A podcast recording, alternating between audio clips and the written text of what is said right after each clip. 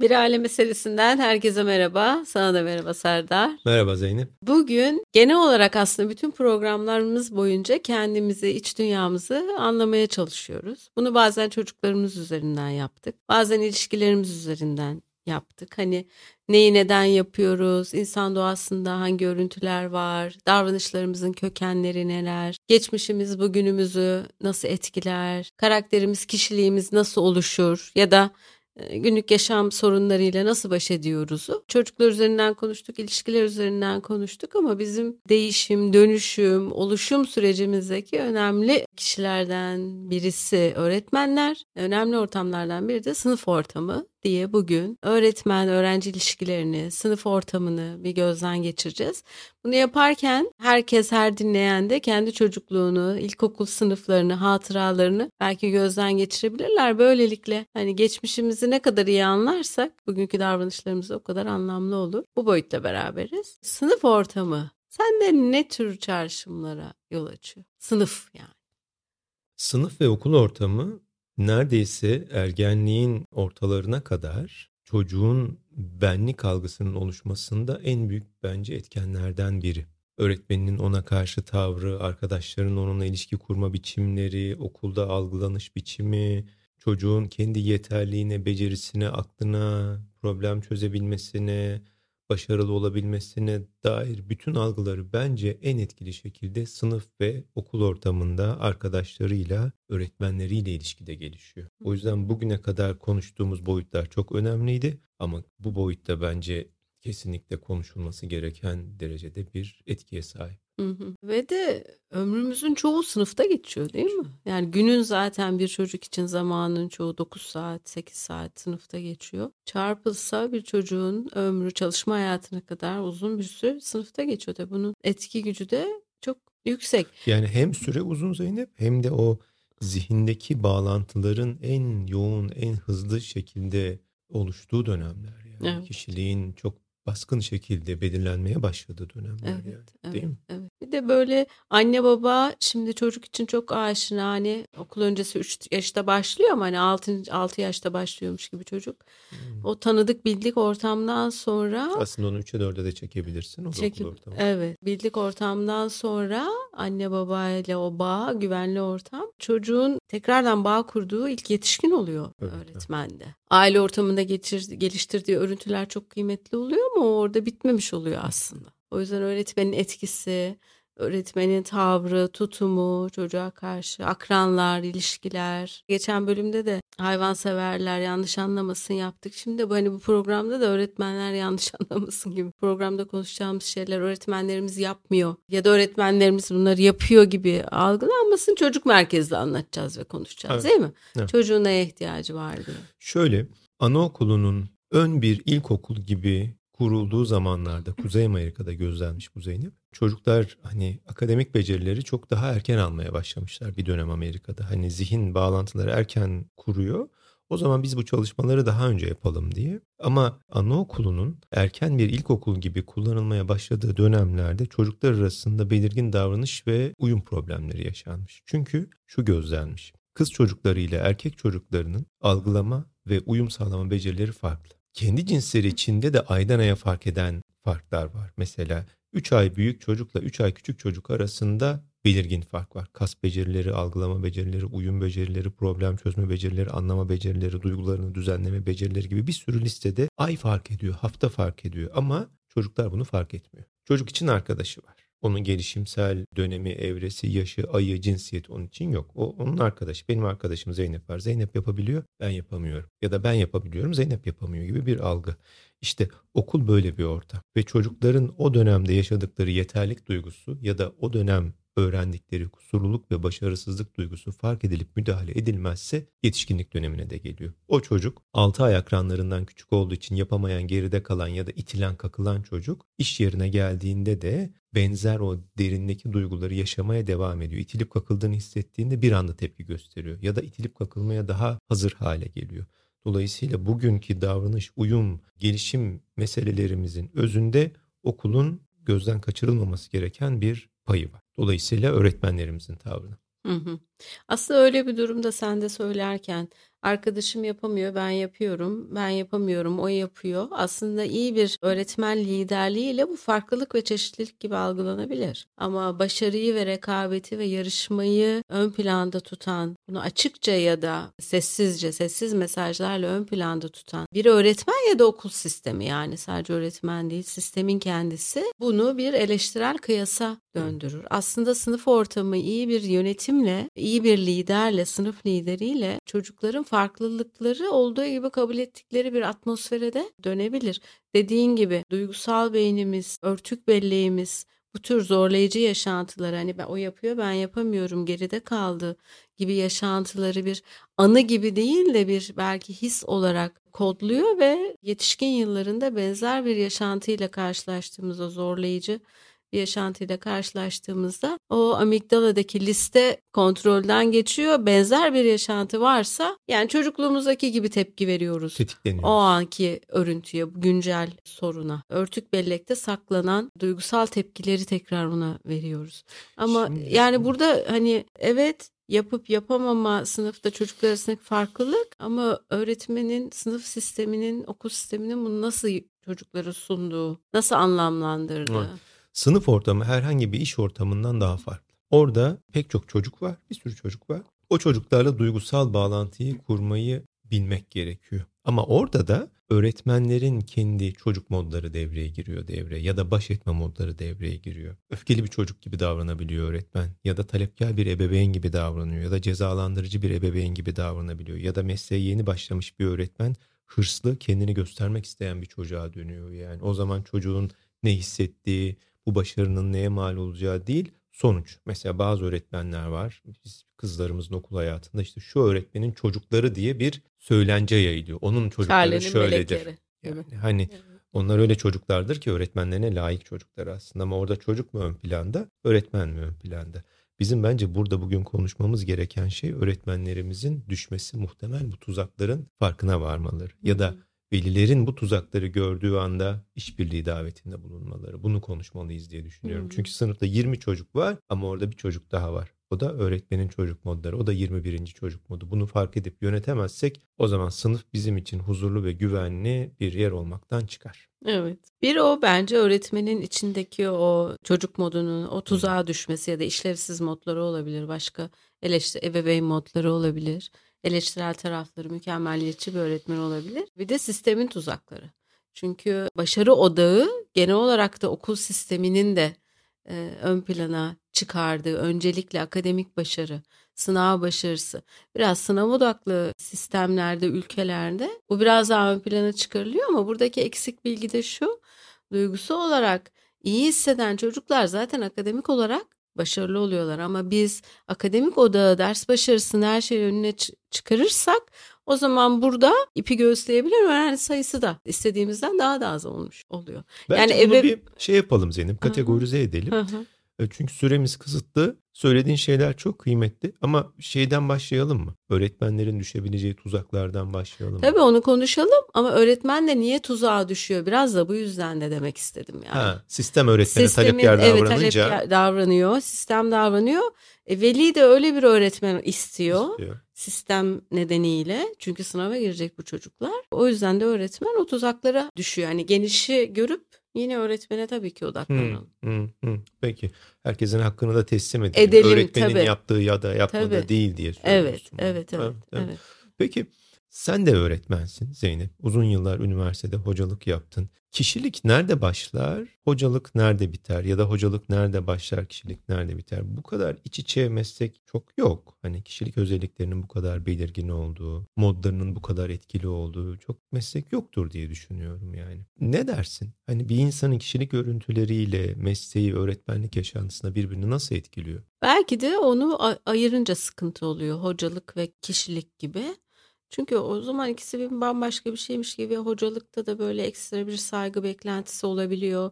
Kişinin kendisine otorite algısı olabiliyor. Yani benim öğretmenlik algım da öyleydi. Mümkün olan doğallık ve sıcaklık içinde rehberlik. Dolayısıyla ikisi çok güzel bir örtüşük olabilir. Hani hoca olan birisi, öğretmen olan birisi öğretmen kimliğine kadınsa ya da erkekse de o şefkati de ekleyebilirse içinde olan şefkati de doğal halini, doğal kimliğini, eğlenceli yapısını, şefkatini, yakınlığını sınıfa taşırsa zaten çocukla o duygusal bağı kurabiliyor. Ama eğer orada sağlıklı bir yapı varsa ve onu taşırsa bu olur. Tabii. Eğer o sağlıklı yapı yoksa her öğretmen de böyle bir kişilik testinden, uyum testinden geçmiyor ki.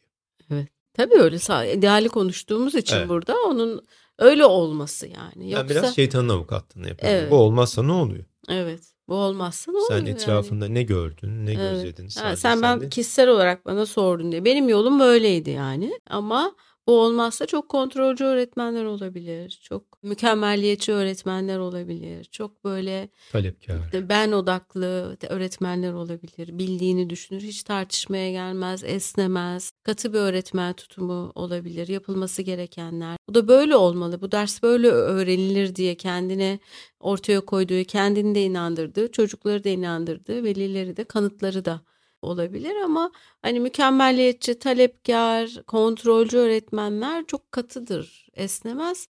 Sınıf ortamı da çok kaotik olabilir çocuklar Peki için. Zeynep bu öğretmenlerde hani ağaçta yetişmiyor. Bir evde büyüyen çocuklar bunlar. Kız çocukları olan çocukları büyüyor meslek sahibi oluyor. Eğer bu çocuk büyüdüğü ortamda şefkat görmezse öğrencisine nasıl şefkat gösterebiliyor?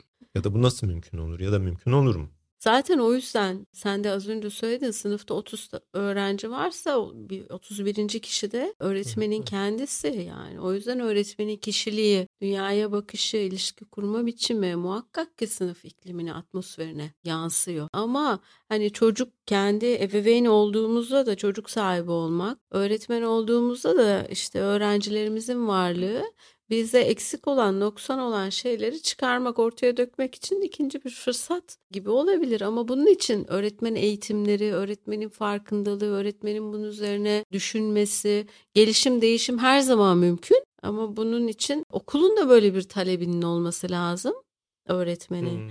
değişmesi adına ama genellikle okullarda katı, mükemmelliyetçi ve duygusal olarak çocuklarla temas kurmayan öğretmenler de bazen diyeyim hani hep ihtimalli konuşayım daha da çok kabul görebiliyor. Hmm, mesleğini daha iyi Daha iyi yapıyor diyor, daha iyi öğretiyor. O, o sınıfın öğrencileri akademik olarak daha başarılılar. Niye? Öğretmenler daha mükemmelliyetçi. Sonuç odaklı olur. Sonuç odaklı. Ha, işte sonuç iyi. başta söylediğim gibi akademik başarı da Hmm. her şeyin önünde olduğu için. Sınav başarıları yüksek. Evet. Maliyeti ne oluyor? O sınıfta öğrenciler hani durususu bilir, disiplin var, düzen var ama Tamam. otoriteye bağlı. Spontanlık yok. Yok, spontanlık yok. Tabii olduğu var. gibi olma yok. Bir de Kaygı var. Sınıfta görünmez bir hiyerarşi de oluşuyordur yani. O öğretmenin gözde ve başarılı öğrencileri ve kafasızlar grubu yani hani Yani bu kelimeyi özellikle kullanıyorum ki çocuklar muhtemelen kendini öyle hissediyordur yani. Evet. Yani zaten o hassas zorlanan çocuklar böyle öğretmenlerde esas işte o zorlanmalarını Hmm. gösteriyorlar, açığa çıkarıyorlar yani. Çünkü o içindeki o dürtüsel yapı olan, çok hareketli olan, duygularını yönetemeyen çocuklar çok mükemmelliyetçi ve kontrolcü bir öğretmenin sınıfında çok barınamıyor yani. Barınamıyor. Hissettiği kusurluluk da artıyor? Artıyor tabii tabii. Orada Hı. kabul olmadığı için, duygusal bağ olmadığı için, koşullu bir sevgi olduğu için. Orada öğretmenin çok güçlü bir rolü var. Bu çok büyük bir avantaja da dezavantaja da dönebilir. Öğretmenler de pek çok durumda böyle bir çocukla nasıl iletişim kurulacağını öğretmenden öğreniyorlar. Ona soruyorlar nasıl davranalım. Eğer öğretmen şefkatli ve esnekse o zaman anne baba da ha tamam biz de öyle davranalım diyor. Ama öğretmen diyorsa ki zinhar ha izin vermeyin ödevlerini mutlaka yapacak hart hart hart hart böyle taktuk bir şeyde disiplinli katı hani disiplini demeyeyim de çok kuralcı ve cezalandırıcı bir tavra bürünürse bazen anne babalar da doğrunun bu olduğunu düşünüp Evet. ona göre bir pozisyon alıyorlar değil mi? Evet aynen öyle oluyor ve de Ne kadar e, o kuralcı ve cezalandırıcı öğretmenler aynı baskı hissini ebeveyn üstünde de ebeveynin de hissetmesine de neden Neden olabiliyorlar. Ebeveyn de tedirgin oluyor ödevler yapılmadan giderse öğretmen ne diyecek? Ama şimdi öğretmen perspektifinden de öğretmenler de bu çocukların duygusal bağa ihtiyacı var. Yakınlık kurarsanız aslında bir iki ay içerisinde başka bir eğer nörolojik bir güçlük yoksa sorunlar ortadan kaldırılır da çok bilmiyorlar yani. Bir öğretmenin talepkar, eleştirel, cezalandırıcı bir iç sesi varsa bu kağıt üzerine bakıldığında o öğretmenin başarılarını çok başarılı gibi de gösterebiliyor. Sınav sonuçlarına bakıldığında o öğretmen de dolayısıyla çok sağlam bir yerde duruyor. Ama bu öğretmenler çok kırılgan da görünüyorlar bence içeriden bir yerden. Çünkü o sınıfta senin de söylediğin gibi dürtüsel, tepkisel kurallara uymayan, meydan okumaya eğilimli bir çocuk varsa öğretmenler tetiklenip yönetim ve kontrol becerilerini de çoğunlukla kaybediyorlar. O zaman o esneklik, şefkat, kontrol becerisi gidip katı kurallar ya da cezalandırıcılık ya da çocuktan uzaklaşma gelebiliyor. Biz burada yetişkinlerle çalışırken pek çok örüntüyü e, mesela geçmişi hatırladığımızda hep uzak bir öğretmenin, temas kurmayan bir öğretmenin hatıraları canlanıyor. Ya da ona sarılmayan ama yanındaki arkadaşına sarılmayan bir öğretmenin hatıraları canlanıyor. O anda çocuk da bu kadar olduğunun farkında değil aslında. Öğretmen de farkında değil ama uzun yıllar geçtiğinde o öğretmenin aslında ne kadar büyük bir kıymet yarattığını, kıymetli bir ilişki kurduğunu ya da nasıl duygusal bir tahribatı tetiklediğini hiç farkında olmadan yetişkinlik hayatında görüyoruz. Evet. Ben de, çok kendimi böyle çok sevilebilir ev dışında da e, anne baba akrabalar dışında da sevilebilir böyle çok sevimli bir çocuk olduğumu öğret öğretmenimin e, bana söyledikleriyle hissettiğimi hatırlıyorum mesela ilkokul öğretmenimin. Nasıl hissettirdi bunu sana? Hem temasıyla, bedensel temasıyla hem hani bakışıyla onlar gözümün önünde. Dolayısıyla ama bir ilk öğretmenimiz vardı. O bir ayrım yapardı. Hani sınıfın başarıları ve o zaman gerçekten kendimi şey gibi ben birinci sınıfta vardı herhalde. E, sevilmiyormuş gibi hissettiğimi hatırlıyorum. Çünkü onun gözdesi olanlar vardı. Aa, Ama Mehmet öğretmendi Allah rahmet etsin. O sınıfa geldiğinde o algımın bozulduğunu değiştiğini hatırlıyorum. Kara kızım diyordu. Hmm. Hani böyle bir sevgi dolu bir sıfatlı bir şey. Ha ben sevilebilir, kıymetli ev dışında da bir çocuğum hissini bana yaşatmıştı. Yani bu sadece hani bizim kuşak için ihtiyaç olan bir şey değildi. Şimdiki çocukların da buna ihtiyacı var ama öğretmenler de anne babalar da bunu şu dönem biraz gözden Kaçırıyor. ders başarısı, akademik başarı, sınavlar çok gözden kaçırılıyor gerçekten. Ya yani bir çocuk iyi hissederken kendisi iyi hissetse bile öğretmenin arkadaşına kötü hissettirdiğini gördüğünde de bu da çok zorlayıcı oluyor yani. Hani hmm. çünkü şimdi bugün bana iyi hissettiriyor, diğerine biraz gözden çıkarmış gibi davranıyor.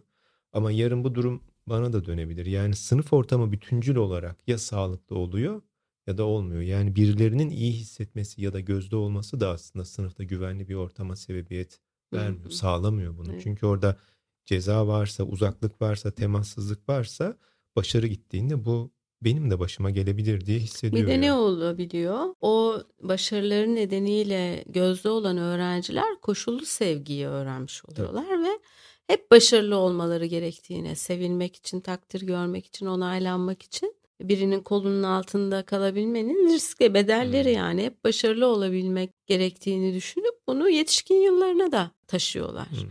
Dolayısıyla her çocukla eşit, doğal, duygusal temaslı bir ilişki en temeli bu. Bir de çocuk o dönemde öğretmenin doğrusunu yanlışını sorgulayamıyor. Yani o mutlak doğru. Ben ilkokuldayken öğretmenimin tuvalete gitti benim aklıma gelmezdi yani. Hani öğret yok canım yoktur öyle bir şey ya. Başka bir sindirim sistemine sahip. Yani o o kadar her şeyden azade ki kusurdan, hatadan, yanlıştan, tuvaletten bile azade. Yani hani çocuklar bütün yani anne babalar bunu deneyimlemiştir. Öğretmen bir şey söyler. Yani o artık kat'i emirdir. Hani anne baba ya Kızım oğlum şunu şöyle de yapabilir. Yok öğretmenim öyle demedi. Öğretmenim böyle dedi. Yani mutlak bir güce de sahip öğretmen evet, yani. Evet. Ama bazı durumlarda bu bir güç zehirlenmesine de sebebiyet veriyor mudur? Öğretmen farkında olmadan böyle her şeyi bilen, her şeyi açıklayan biri olma kimliğini de fazlasıyla içselleştiriyor olur mu? Mesela öğretmenler böyle bir tuzağa düşerler mi? Kendini Kesin. geliştirmeye gerek kalmama, merak etmeme. Zaten biliyorum ben yani. Her şeyi bilen Kesin. olma. Tuzak mıdır? Kesin. Benim Nasıl? de tuzağım o yani. Kesin. Nasıl? Her yerde insan kendisinin dinlenilmesine o kadar alışkın oluyor ki. Ha. Yani amfide ders anlatıyorsun. Demek ki öğretmen gibi 3 kişiyi bulunca. 200 kişi seni dinliyor amfide. Böyle çıt çıkmadan dinliyor. Ara verdik demeden Kimse kalkıp bir yere e, gidemiyor. İlkokul öğretmenleri, anaokul öğretmenleri o yaş seviyesini de unutuyorlar bence bir süre sonra. Tamam 30 kişi dinliyor mu 6 yaş. Sonuçta dinliyor yani. Kesin öyle bir tuzak düşüyor. Yani yardım sürecinde de görüyoruz ya anne babası öğretmen olan danışanlar temel olarak bu talepkarlık, ebeveynlerinin bilen olma halleri onları yoruyor yani. Peki senin burada soru sormakta zorlanman bununla mı ilişkili? Tabii ben daha önceki yayınlarda söyledim ya ben hocayım yani bana sorulur. Ben Ben cevap cevap, ver- veririm yani. Allah Allah. soru. E, 25 yıl zihnim böyle işlemiş yani. Araştırma sorusu sorarım onu da araştırırım cevabını yine ben bulurum yani. Allah Allah. Yani ilginç İn- meslek insanın zihin yapısını Tabii zihin yapısı belirliyor ya. etkilemez mi yani etkiliyor ya etkilemez mi? Ama sende de soru sorma senin daha önce yaptığın radyo programları gazetecilik genel olarak sen tamam meraklı bir çocuktun ama Aha, onun üzerine de sen gelişti. uzun yıllar Ya geliştirdin. bunu açtın da bir öğretmenimden de bahsedeyim. Yani çok da iyi öğretmenlerimiz var. Bunları da haklarını da teslim etmek lazım. Benim okul hocam değildi aslında. Ben, ben onun yanında çıraklık yaptım. Profesör Doktor Bülent Çaplı. Doçent doktordu o zaman Ankara Üniversitesi'nde. Umarım bu kayıt ona bir şekilde ulaşır. Ben onun kapısını çaldım gazeteci olmak için. Ve kapısını çaldığım gün ilişkimiz başladı. Zeynep öyle sihirli bir etkisi vardı ki Bülent Çaplı'nın. Odasına uçarak giderdim. Hani benden ne isteyecek diye ve benden istediği şeyleri öyle isterdi ki o işi dünyada bir tek ben yapabilirdim yani. Öyle isterdi. Uçarak giderdim yani. Hani bazen cebimde para olmazdı otobüs parası. Beni gönderiyor bir yerlere mesela. Git bak bakalım şu kitaplara neymiş diyor. Söylemiyorum tabii yani. Hani koşarak gidiyorum oraya. Geliyorum böyle terleyerek gelmiş oluyorum ki öğretmenime bunları anlatayım. Hocam bak bunları bunları bunları buldum diye.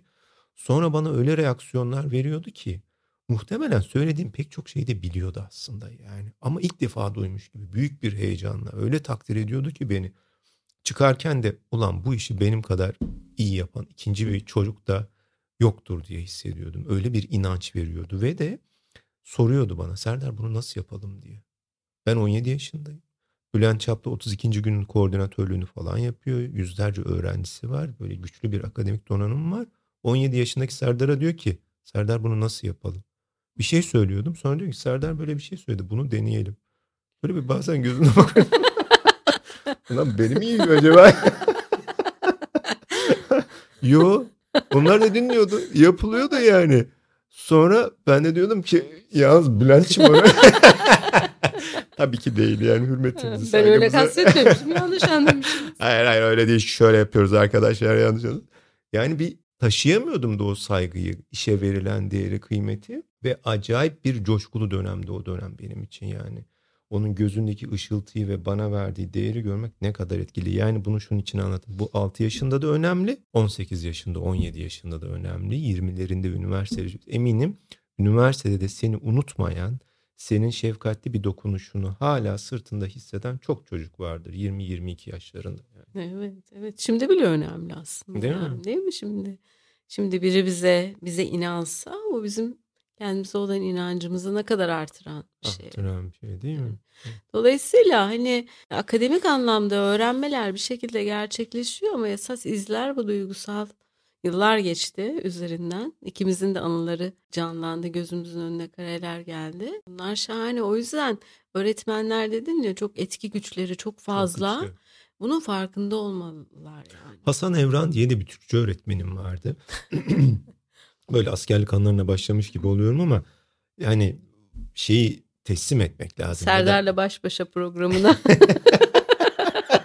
Seni Hoş şu anda geldiniz seni Serdar'la şu anda ispiyonluyorum. Zeynep bu tür goy goy sohbetleri, geyik muhabbetini yapmak için arkadaşlar Can Kafa Yılmaz'ı- TV izliyor. Kafa TV'de Can Yılmaz'ı izleyip hedef oluşturmuş kendine. Yeni hedefi geyik muhabbeti nasıl yapılabilir onun parametrelerini öğreniyor. Can Yılmaz'ı Ama izleyerek. bir kere yapsaydım ilk yaptığımda bunu açıklamak ne kadar ne kadar insan Çünkü sen oradan apardığın bir şakayla Evet, Serdar. evet, evet. evet. Ne kadar hisli bir yere giriyordum ya. Müsaade eder Ama yeter hocam? ya. Bir sürü öğretmeni dinledik Bir, yani. bir öğretmen anlattım ya. İkinciyi de anlatıyorum sonra sana bırakacağım. Ayrıca senin Mehmet öğretmeni de benden önce dinlemiştik. Hasan Evran vardı. Bir gün bana bir Türkçe parçası okuttu. O zaman bilmediğimiz kelimeleri çıkarmamız gerekiyordu. Ben hiç kelime çıkarmadım. Bana böyle eleştirel bir gözle yaklaştı. Niye çıkarmadın dedi bilmediğin kelimeleri. Dedim bilmediğim kelime yok ki ben bunların hepsini biliyorum. Sordu. Birkaç tane. Hakikaten baktı ki ben bütün kelimelerin anlamını biliyorum. Çok da okuyan bir çocuğum aslında. Ya o andan sonra Hasan Evran'ın tavrı bana öyle değişti ki oradaki de falandım. Bana hürmet ettiğini hissettim adamın ya. Hürmet edilen çocuk da hem hürmetkar olmayı öğreniyor. Sen de hürmet etmeyi öğreniyorsun. Hem de hürmet edilen biri olmanın tadını hissediyor ve ondan sonra da öyle biri olmaya çalışıyor yani. Hani davranışıyla, haliyle, tavrıyla, becerisiyle yani. Evet. Öyle değil. Ne kadar Evet. kıymetli mi çocuğa? Hani sevmek, yol göstermek önemli de bence çocukluk dönemindeki en temel ihtiyaç Ben de onu diyecektim. saygı. Evet, saygı. kendisine saygı duyulmayan çocuk ne saygı duymayı öğreniyor ne de saygı duyulan biri olmayı kolay öğreniyor Evet, yani? evet. Öyle de davranamıyor sonra. Öyle de anladım. Evet. Ya da biri sana saygı gösterdiğinde elini kolunu nereye koyacağını bilemiyorsun. Bilemiyor. Yani. Ve bütün bunlar da ne şahane ki sınıf ortamlarında olabilir. Olabilir yani. Ne kadar Yani kıymetli. Bir de bir kaşla, gözle, bir kelimeyle olabilir. Bir e, her bir çocuğa bir sıfatı olur öğretmenin. Onunla sevgiyi, şefkati artırır. Bir hareketi olur, onunla olur. Saygıda görüş sorar, fikir sorar. Ön plana çıkarır her seferinde başka bir durumda öğrenciyi. Yani orada bu 40 dakikada bunların her 40 öğrenci için hepsi için Hepsi olur. Senin de söylediğin gibi halka etkisi yani. Bir ikisi için yaptığın bir şeyin olumlu etkisi diğerlerine de Ne kadar geçiyor yansıyor, zaten. Yansıyor ve böylelikle sınıf olur orada bir sınıf. E, lider de öğretmen de liderlik yapmakla uğraşmak zorunda kalmaz. Bir süre sonra oranın doğal bir lideri parçası haline geldiği için işler de kolay. Yani aslında Görüyoruz. uyum ve işbirliği olur aslında. evet, bir lidere aynen de çok öyle olur. Aynen öyle. Ne kadar kıymetli. Hepimiz öyleyiz ama çocuk denen varlık duygusal bağ kurulmadan öğrenemiyor. Evet. Yakınlık kurulmadan, elini omzuna koymadan öğrenemiyor yani. O yüzden hepimiz bunu biliyoruz. Sevdiğimiz öğretmenin dersine hepimiz daha çok çalıştık, Çalıştık. yani. Tabii. Bizim Evet. adımızı bilen öğretmenin derslerin hepsine biz daha çok çalıştık. Evet. Bizi seven, gördüğünde gözü ışıldayan öğretmenin dersine hepimiz daha çok çalıştık. Yani Espri yapan. espri yapan, bizim şakalarımıza gülen, Gülen. yanında rahat hissettiğimiz öğretmenin dersine hepimiz daha çok çalıştık. Bunu hepimiz biliyoruz yani. Evet. Evet. Bunu veli olarak da biliyoruz, öğretmen olarak da biliyoruz. Yani bu kadar kıymetli bir fırsatı heba edemeyiz yani. Evet. Evet. Kişiliğimiz bugün uyumlu, huzurlu, yeterli e, hissedecekse bu hani anne babalar kadar öğretmenler sayesinde de mümkün olacak yani. Hı, hı hı. Değil mi? Hı hı. Evet, evet. Ve kolay. Öğretmen için de kolay. Allah. Çok ekstra çaba sarf etmesine bir süre sonra gerek kalmayacak. Öğrenciler birbirlerine yardımcı olacaklar, e, destekleyecekler. Çocuğun özerkliği gelişecek. Hani bağ kurmak önemli. Bir de özerk ve yeterli hissetmesi önemli. Üç temel hani bağ, ilişki kurma ve özerklik, yeterlik. Ve bütün bunları bununla ilgili çokça da çalışma var. Benim yönettiğim tezler de vardı. Sınıf ortamında kendisini özerk hissederse çocuk, yeterli hissederse, bağ kurulduğunu hissederse içsel motivasyon harekete geçiyor. Hiç. İçsel motivasyonun harekete geçmesi demek çaba demek zaten kendiliğinden çaba. Bu da akademik başarı demek. Öğretmen ve ebeveyn ne kadar kontrolcü ve müdahaleci olursa da çocuk özerk hissedemediği için, yeterli hissedemediği için, bağ da olmadığı için bu sefer dışsal bir motivasyona hep ihtiyaç duyuyor. O zaman sürecin merkezinde çocuğun öğrenmesi değil, öğretmen oluyor. Oluyor. Öğretmenin Evet. memnuniyeti oluyor. Çocuk içsel sorumluluk geliştirmeyi de merak etmeyi de öğreniyor. Öğretmen memnunsa sorun yok. Aikido seminerlerinde yurt dışında oluyordu bu Aikido seminerleri. Dünyanın her yerinden Aikido öğrencileri geliyordu. Batılı çocuklar öğretmen geldiğinde çalışmayı bölmüyorlardı. Çocuklar dediğim yetişkin insanlar yani kadınlar erkekler. 40'larında var 50'lerinde var 20'lerinde genç arkadaşlar var. Herkes terliyor çalışıyor. Öğretmen geldiğinde doğulu öğrenci duruyor. İranlı, Türk, işte Lübnanlı, dünyanın doğu kısmından gelenler doğuda otoriteye karşı tırnak içinde söylüyorum bir hürmet anlayışı var. Ama ne kadar verimli bilmiyorum. Batılı da saygı duyuyor ama o kendi öğrenme çabası içinde kaybolabiliyor. Öğretmen gelse de onu bölmüyor. Ama doğulu çocuğun merkezinde hep öğretmen var. Gözü hep öğretmendi. İyi miyiz? Memnun muyuz? Hani doğru yapıyor muyum öğretmenim? Ya 40 yaşında adamsın ama öğretmen gelince tedirgin oluyorsun. Yapabiliyor muyum diye. Çünkü bize öğretilen şey aslında öğrenme merkezinde, öğrenmenin merkezinde otorite figürünün olduğu. Olması. Evet. Bunun yerini değiştirmemiz lazım. Hı. Öğrenmenin merkezinde öğretmen yoktur. Hı hı. Çocuk da yoktur. Evet. Öğrenme eyleminin kendisi vardır. yani. Evet. Evet. Bir de zaten aslında eğitim demek biraz öğrenmeyi öğretmek demek ki ona. Bunda Hmm. öğrenmeyi öğrenecek ve bundan haz alacak. Ama bu otoriteyle olunca bu çok mümkün olmuyor. Doğru. Keyif aldığı bir şeye de dönmüyor. Aslında öğrenmek hani insanın da en keyif alabileceği, akışta olabileceği e, bir şeyken bu fırsat da çocuklardan uzaklaşmış oluyor gittikçe. Araya çünkü giriyor. İşte ödevini ta- çok takip eden, sürekli tepesinde olan ebeveyn de giriyor araya. Kontrolcü öğretmen de giriyor. Talepkar okulda giriyor. Talepkar okul da giriyor. Çocuğun öğrenme hevesi ve merakla kendisi arasındaki mesafe gittikçe uzuyor. uzaklaşıyor. Bizi dinleyen anne babalara, öğretmenlere de şunu anlatmak lazım. Her birimiz farklıyız. Ama bugünün okul sistemi yüzlerce çocuğu aynı binaya tıkıyor. Onlarca çocuğu aynı sınıfa tıkıyor. Hepsini aynı testlerle, aynı başarı ölçütleriyle değerlendiriyor. Ve bu testlerden yüksek puan alanı başarılı addederken bunu yapamayanları başarısız addediyor. Ama çocuklar akademik anlamda da yaratıcılık anlamında da tek boyutlu değillerdir. Bazılarının sayısal becerileri vardır. Bazılarının artistik becerileri vardır.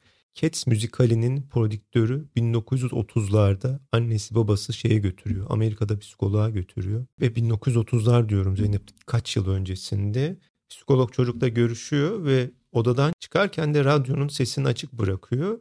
Camlı odadan, aynalı odadan çocuğu izliyorlar. Sizin çocuğunuzun herhangi bir şey yok diyor psikolog. Sizin çocuğunuz sadece dans etmeyi seviyor diyor. Hmm. Çünkü aynada izliyorlar yani çocuk onları görmüyor ama onlar onu görüyorlar. Çocuk dans ediyor. Sizin diyor bir problemi yok çocuğunuz. Ama eğer bu testlerde başarılı olamıyorsa çocuğumuz gözden çıkarılamaz. Başarısız addedilemez. Her çocuğun kendini kendi gibi hissedebileceği, başarılı olabileceği, evet bu benim rengim diyebileceği bir yer vardır. Anne babalar olarak da öğretmenler olarak da bizim sorumluluğumuz onun ait olduğu yeri bulmak. Bizim onu ait gibi gösterip burada başarılı olacaksın dediğimiz yeri bulmak değil. Eğer öyle olsaydı bütün doktorlar çok mutlu insanlar olurlardı Hı. yani. Bütün mühendisler kendilerini çok yeterli hissediyor olurlardı. Hı hı. Artık bunu gördük, denedik ve olmayacağını gördük yani. Hı hı. Hı hı. Zorlamanın anlamı yok. Duygusal düzenlemenin, kendini yeterli hissetmenin önemini kavramazsak çocuklarımıza öğrenmenin heyecanını, merakını olağanüstü etkileyici halini öğretmezsek o gerçekten başarı dediğimiz şeyin yerine öğrenmenin heyecanını, kendin olmayı koymazsak bu süreç daha fazla ilerlemeyecek. Zaten aksıyor işte netler ortada yani. İki Evet. tane matematikte çocuklar işletme bölümlerine giriyorlar yani. Evet. Ve de aslında başarının tanımı böyle değişirse değil mi yani? Başarı, başarı kendin olabileceğin alanı bulmasıdır. Bunu bulan çocuk başarılı olmuş ol- olur. Ama bu senin söylediğin lise sonrası meslek seçimleri için akacakları kanallar. Liseye Ama kadar oraya da giden, oraya giden yolda or- oraya giden yoldaki akademik bilgiyi her çocuk alır zaten. Hani özel, özel bir durumu yoksa. Yo özel bir durumu yoksa her çocuk zaten o Türkçeyi, matematiği hani ne yapalım hocam şimdi ders çalışmasını bırakalım değil yani bu. Temel akademik bilim, bilgi bunu ve bu eğitimi zaten bütün çocukların alması lazım. Hani o başarı testlerinde, o sınavlarda zaten her çocuk başarılı Hı. olabilir. Bunun yolunu iyi bulduğumuz takdirde Evet. olacak. Bu hani sporcu antrenör ilişkilerinde de geçerli. Hani yeni bir başlık açmayayım ama antrenörlerin de çocuklar üzerine büyük etkileri oluyor. Kızımızın voleybol turnuvasını izledik. Yandaki hocaların tavırları nasıl çocukların başarısını ve birbirleriyle ilişkisini etkiliyordu gördün mü? Evet. Hani olumlu bir öğretmenin, olumlu bir antrenörün tavrı takımı nasıl yükseltirken suratını asıp böyle çocuğa suratını ekşiterek bakan antrenörün takımı bir anda düşüş yaşıyordu yani. Hı hı. Hı Ya da sürekli olumsuzu söyleyen öğretmen vardı, antrenör vardı. Hadi bakalım devam ediyoruz, yüzünüz gülsün diyen antrenör de vardı. Nasıl sonucu değiştirdi yani Evet. ve çocuklar nasıl sahada rahatlardı ya da rahatsızlardı. Evet. Yani bu artık kaçıncı yüzyıla geldik? Sert olmak değil, işi iyi yapmak yani. Hani bundan ne zaman vazgeçeceğiz? Antrenörler için de, mi? öğretmenler için de. Sert olarak, böyle kuralcı olarak, o kuralcılar, sertler, mükemmelliyetçiler, işi iyi yapan insanlar anlamına Değil. E, Güler olmak gelmiyor. ciddiyete Evet. engel değil. değil mi? Nezaket, tabii tabii ciddiyetle işini yapmak başka bir şey. Bunu katılıkla yapmak mi? bambaşka bir şey. Kadın voleybol milli takımımızın yeni antrenörü nasıl? Santarelli. Erik Dalı oynuyor, Oy, gülüyor, hiç evet. gergin değil Evet. ama şampiyon oluyoruz yani. Evet. Evet. Temas kuruyor. Evet. Bağ içinde tabii. Ve saygın bir kimliği var Evet. yani. Yani bir sürü bit- bitiremedik tabii örnekler örnekler. Bizim bu programın da hani herkese iyi gelmesinin temel sebebi de bu. Biz uzmanlık bilgisi konuşuyoruz ama söylediğimiz şeyler de bilimsel temele dayanıyor ama bunu uzman uzman ciddi ciddi yapmıyoruz. Ah biraz uzun bir program oldu. Evet, evet ben hiç bakmadım sadece. Bence bu pilav daha çok su kaldırır. Geri bildirimlere göre, sizin yorumlarınıza, beklentilerinize göre bu bölümün nasıl devam edeceğini ya da devam edip etmeyeceğini beraber de kararlaştırabiliriz. Lütfen içerik konusunda bize yol gösterin, fikir verin. Burada ihtiyaçlarınızdan bizi haberdar edin. Elimizden geldiğince bunları yapmaya çalışıyoruz ama kendi görebildiğimiz kadar yapıyoruz bunu. Bazı ihtiyaçları okuyamıyoruz, göremiyoruz ya da haberdar değiliz ya da izlediğiniz bölümlerin sizde nasıl bir etki yarattığını çok anlayamayabiliyoruz bazen. Eğer bu bir ihtiyaçsa ve daha da konuşulmasına ihtiyacınız varsa lütfen bizi haberdar edin. Kendinize çok iyi bakın. Herkese çokça sevgiler. Burada umarım kimseyi incitmemişizdir. Evet. Derdimiz üzüm yemek. Tabii tabii. Değil mi? Ben de öğrencileriyle sevgiyle bağ kuran, onların saçını okşayan, onları gördüğü için keyiflenen, o neşeyi onlara yansıtan ve işini kontrolcü ve mükemmeliyetçi olmadan ciddiyetle yapan öğretmenlere kucaklıyorum. Onlar çokça ben de biliyorum, Serdar da biliyor. Yani. Bu içeriğe nereden ulaştınız bilmiyorum ama farklı farklı alanlar var. Hangisi sizin için daha kolay olacaksa bu podcast kanalları olabilir. Apple gibi, Spotify gibi, YouTube olabilir. Ee, sizin için neresi daha kolaysa hem sesli olarak bizi dinleyebilirsiniz hem de görüntülü olarak YouTube'dan kanalımızdan bizi takip edebilirsiniz. Çokça sevgiler. Görüşmek üzere. Hoşçakalın.